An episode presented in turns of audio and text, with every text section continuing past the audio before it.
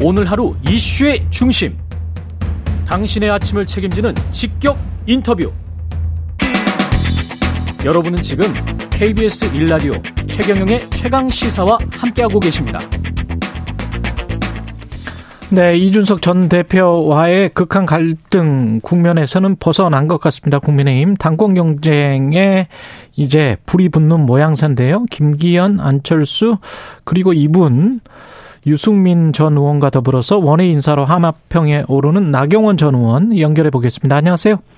네, 안녕하세요. 예, 오랜만에 뵙습니다. 예. 네, 오랜만에 뵙습니다. 예. 예, 예, 저도 그동안 정말 인터뷰 안 했었는데, 오랜만에. 인터뷰를 이제 하실 시기가 된 거잖아요. 그죠? 아, 그냥 걱정이 좀 돼서, 예. 네, 말씀을 좀 드렸습니다. 어제 예. 뭐 SNS 올리고 그래서 말씀하시는 거 아닌가 그러는데요. 어, 뭐 지금 이제 모두의 뭐 이제 당권 경쟁 말씀하시는데, 예. 어, 사실 이제 뭐 당권 경쟁하면 뭐 친윤도 나오실 거고 비, 비윤도 나오실 거고 반윤도 음. 나오실 텐데 예. 사실은 저는 지금 뭐 대한민국의 안보나 경제 상황도 그렇고요.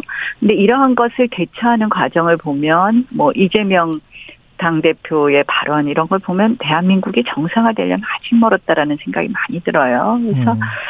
사실은 굉장히 이제 어떻게 보면 여당이 합심해서 할 일을 할 수 있게 하고 할 일을 해야 되는데 잘못하면 이 당권 경쟁 속에서 이 우리 스스로 이 대통령 흔들고 뭐 이러다가 어리석은 방향으로 당권 경쟁에 갈까 하는 그런 음. 기후에서 어제 한 말씀 썼었습니다. 예.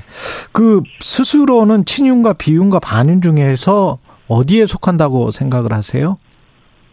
저는 뭐 특별히 제가 그런 포지션에 대해서 고민 안 해봤는데 얼마 예. 전에 언론에 보니까 비윤이라고 쓰긴 했더라고요. 그래서 아, 친윤은 아닌가 보다 제가 그러고 있는데. 근데 사실은 아, 친윤일 수밖에 없는 어떤 개인적인 연도 많지 않으십니까 대통령과? 정치라는 거하고 개인적인 인연하고는 또 조금 다를 수 있겠죠. 근데 네. 이제 저는 그런 생각은 합니다. 이 대통령이 성공하지 못하면 음. 이 정권 교체를 이루어준 국민들 마음을 풀어드리지 못하는 거거든요. 그리고 네. 우리가 그때 어 정권 교체를 해 주신 이유가 있다고 생각을 합니다. 음. 그것을 해야 되는 책임 어 그런 생각을 하고요. 그런 책임을 다하기 위해서는 어, 반유는 아닐 것 같습니다.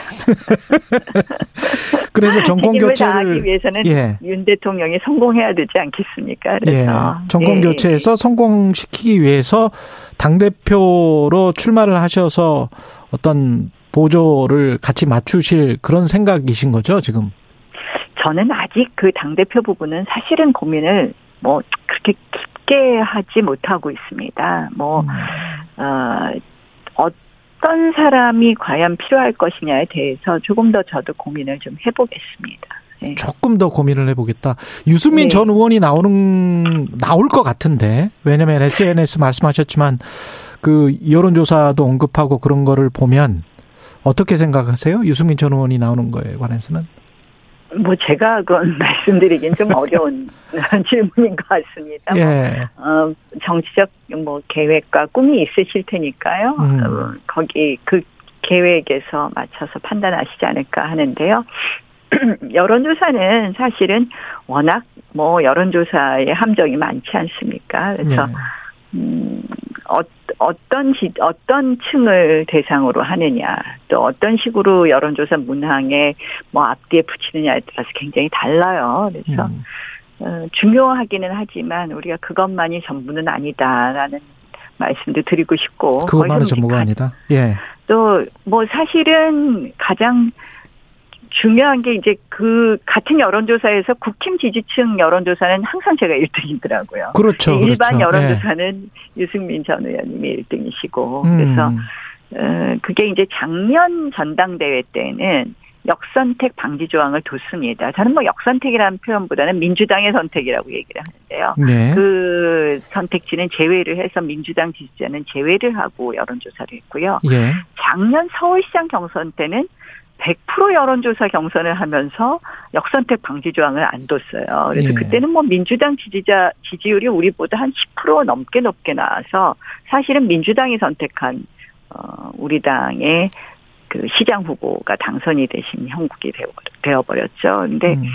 어찌 되었건 작년 당 대표 선거 때 역선택 방지 조항을 뒀기 때문에 네. 아마 이번에도 그 거기에 대해서는 논란이 있는 것 자체가 좀 맞지 않는 것이다 이렇게 봅니다. 이번에는 그때는 50대 50이었는데 지금은 70대 30 30으로 가는 거죠? 70이 당심인 거죠?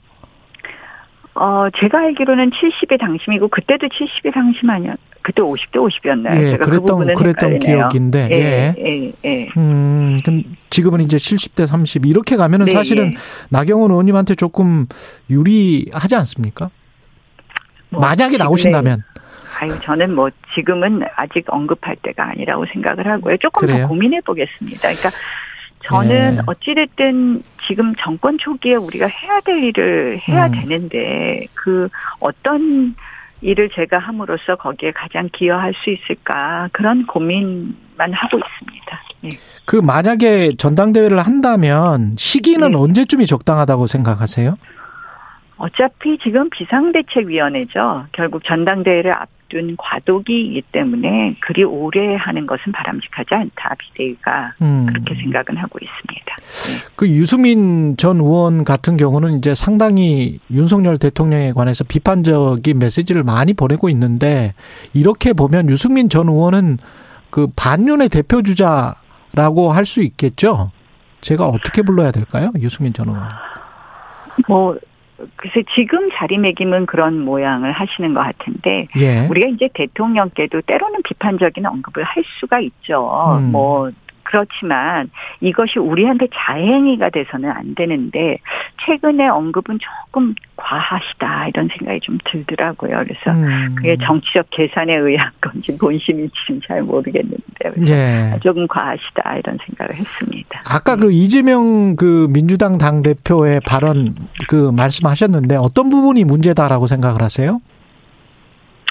최근에 이제 한미일 군사 훈련에 네. 대해서 친일 국방 뭐 이런 어, 논란을 일으키면서 음. 지금 계속 어, 일종의 친일 프레임을 들고 나오고 있어요. 음. 저는 아니 초등학생도 알지 않겠습니까? 한미 동맹 중요하지만 우리가 지금 북한이 핵 선제 공격을 하겠다 이런 걸 법제화하고 최근에 전술핵 그 그 전술핵 관련된 것을 실질적으로 다 지휘하지 않았습니까? 전술핵 훈련을. 아, 김정은이? 결국은 예. 아, 김정은 위원장이 예, 예, 예. 전술핵 훈련을 실질적으로 지휘를 하면서 북한은 지금 핵 공격을 할 수도 있다 이걸 보여주고 있는 거 아닙니까? 음. 미사일 계속 쏘면서. 그런데 이 한국과 미국과 일본이 합동해서 군사훈련하는 건 너무나 중요한 거 잘 아실 겁니다. 어, 일본의 여러 가지 정보, 정찰 능력 같은 것을 우리가 이용할 것도 있고요. 근데 이걸 친일 국방? 저는 이거는 초등학생도 알 이야기를 이재명 후보가 이런 식으로 얘기한다. 이거는 한마디로 저는 선동질이다. 라고밖에 음. 보이지 않습니다. 예. 그래서 문정부 때는 지소미아 파기를 그렇게 하려 고 그러더니 이재명 후보는 지금 이제 한미일 군사훈련도 못하게 하는데 결국 이거는 다른 것이 아니라 이렇게 군사훈련 못해서 우리가 안보가 약해지면 누가 좋아하겠습니까?